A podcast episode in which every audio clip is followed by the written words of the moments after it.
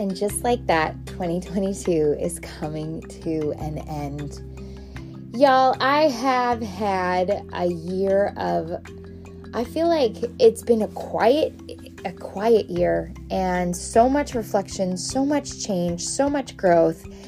And as we wrap up this year, I find myself just grateful for the systems that have allowed this season to fully feel alive. And, you know, when I started this podcast, can, you know, control the things that you can control so that when the uncontrollable happens, you're ready.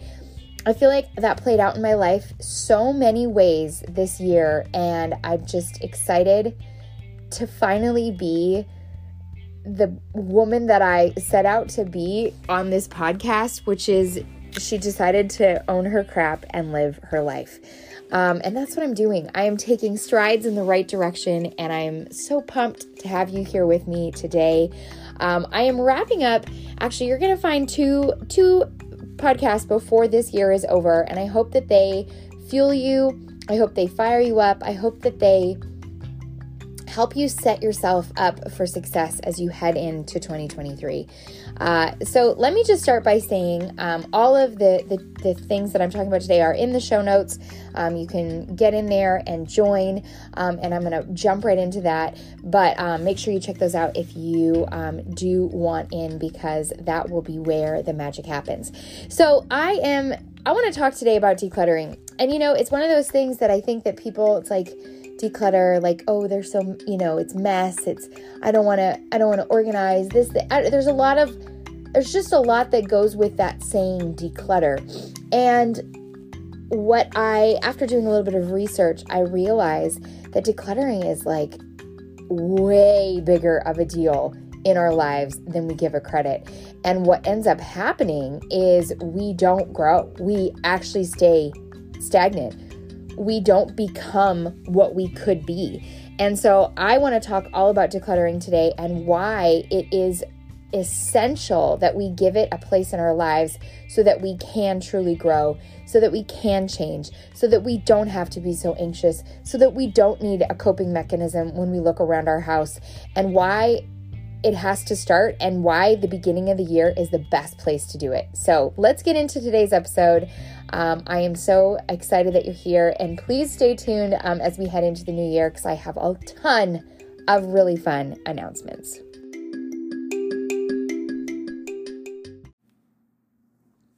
I think probably one of the biggest things about clutter is that we assume it's it's more of like a cleanliness. It's like you're you don't invite people over because of you know you don't want people to see your stuff. Maybe you have too much stuff and you don't want people to see, and that is one of them. It can cause isolation and of course embarrassment of how you're living your life. However, I think that it, clutter is something that whether it's like from like the simplest things to hoarding it's just it's it has way more bearing on our mental health than we probably even know.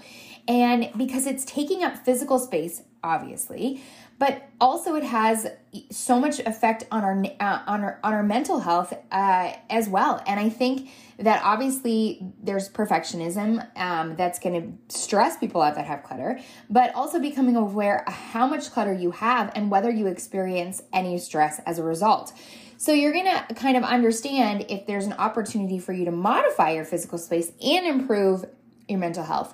Really clutter is in my opinion, it has to start here, right? Like if you want to have a solid morning routine, but you don't even know where you want to have it, or you can't seem to get the, the dining room table cleaned off, or you're just, it doesn't, you don't have the excitement to hop out of bed because everything feels messy. These are obviously gonna, this is gonna affect you even moving forward in even the littlest things. Sim- similar to like if you're someone who has to work out at home, where are you going to work out if you have no space? So these all of these things are big reasons why it's so important to control our clutter.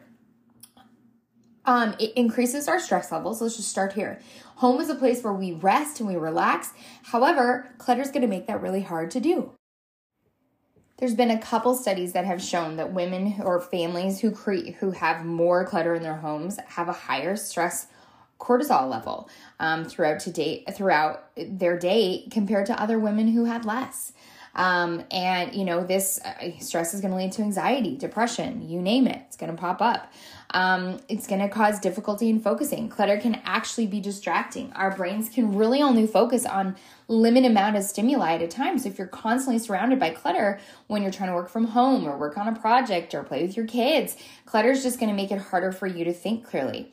Um, actually, procrastination. Um, I did some research, and apparently, cluttered homes tend to um, procrastinate on important tasks because you're always having to dig through stacks of paper to pay bills, or you know, you don't make that appointment because you can't find that birth certificate, or you, you know, you name it. You're constantly having to dig through piles of dirty clothes, and you don't. So then you don't go out.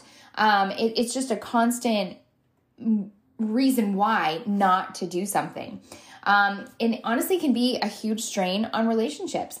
Uh, I know lots of people who struggle with one being like crazy organized and the other one always taking up too much space, um, which is going to make for make it hard on relations. Could also make it hard on that too, you know, if your bed's never clean. Just kidding. But it, it can be an annoyance to the person you're living with. Plus, if we're pa- passing on that to our kids, now they're going to struggle with, you know, um, clutter and struggle in that area. You could not be inviting people over, which is going to lead to depression and isolation and shame. Um, uh, there's been a ton of studies that have showed that when you have when you have trouble controlling your impulses, um, an environment with an out of control mindset triggers people to engage in e- unhealthy eating behaviors, drinking. Um, honestly, it can be harder to control your impulses when your mental health and your environment are stressful or chaotic. Um, and so now you're dealing with health issues because of clutter. Um, it's just honestly going to give you a lower quality of life. Um, always feeling frustrated as you struggle to complete daily tasks. The time you spend looking for objects you need or attempting to organize your items could be spent with loved ones or doing something for yourself or working out or even just relaxing. So, honestly, clutter is just this thing that could be just like robbing you of so much. And so when we, you know, obviously there's there's like well what do we you know why do people hold on to stuff and i think that getting to the bottom of why you are you know holding on or having too much things is obviously um you feel overwhelmed uh, overwhelmed is one of the number one reasons why people don't get rid of stuff it's mentally and physically exhausting and we have no idea where to even start um, sometimes we keep stuff that you know, we keep clothes that don't fit because we're hoping to lose weight. We hold on to brochures. We want to go on that trip. We hold on to too much kids' paperwork when, you know, if we just took the time to make it an event and and then, you know, throw it in the trash. We we keep things that we think have sentimental value. Um, but the reality is it's it's just extra stuff. Um, we're afraid to let things go we're afraid to throw things out and you know we think we have to keep every single piece of paper we've ever had. And because if we throw it out, what if we, you know, need it later? Um, or we find comfort in our possessions. And it would be so hard to get rid of material things if people didn't, you know, have some, uh, holding to them. Um, people's possessions, even if they don't uh, use them, often bring a sense of safety and security that can be really painful to let go. And I get it. You know, here I am like, okay, Kim, I clutter and I have all this stuff and I don't know where to start um, that's where I want to come in. I um, I am running a free group on Facebook that basically takes you through decluttering without the sense of stress and being overwhelmed because a lot of people what they do is they say okay i'm decluttering and they take everything out and they get crazy and it gets messier and it becomes this big accumulation of more stuff. And the reality is it doesn't help you at all. And so that's why i have I've loved figuring out a way to actually remove clutter from our lives and keep it out and making it almost kind of a fun thing. And so I just want to encourage you. And maybe you don't have time to do a Facebook group. Um, and if if that's not something for you, then let me give you like a quick synopsis. Go into every single room of your house and add up the spaces. So like think like cupboard, desk, every drawer, every cupboard. Maybe I, I always count like if a cupboard's a full through cupboard, like if you open up two cupboards, but it's together, that counts as one space. Um, maybe your closet counts as five. So go into every single room and do that. Take up the spaces, all the spaces that you have. And then from there, you're going to decide. So let's say you end up with like, you know, maybe your garage is a couple spaces and then you end up with 120 spaces. And then you're going to take the next three months to do that. So 90 days. You're going to take 120, you're going to divide it by 90, and you're going to end up with like 1.3. So let's just round up to two spaces per day. And that's all you're going to do. That's simple, two things per day, nothing more than that to keep you moving forward. You're going to get little wins that are going to encourage you and help you continue to declutter. You're going to see what a um, how how much it feels good to have those little wins so that you can keep going in the land of removing stuff that you just don't need in your space.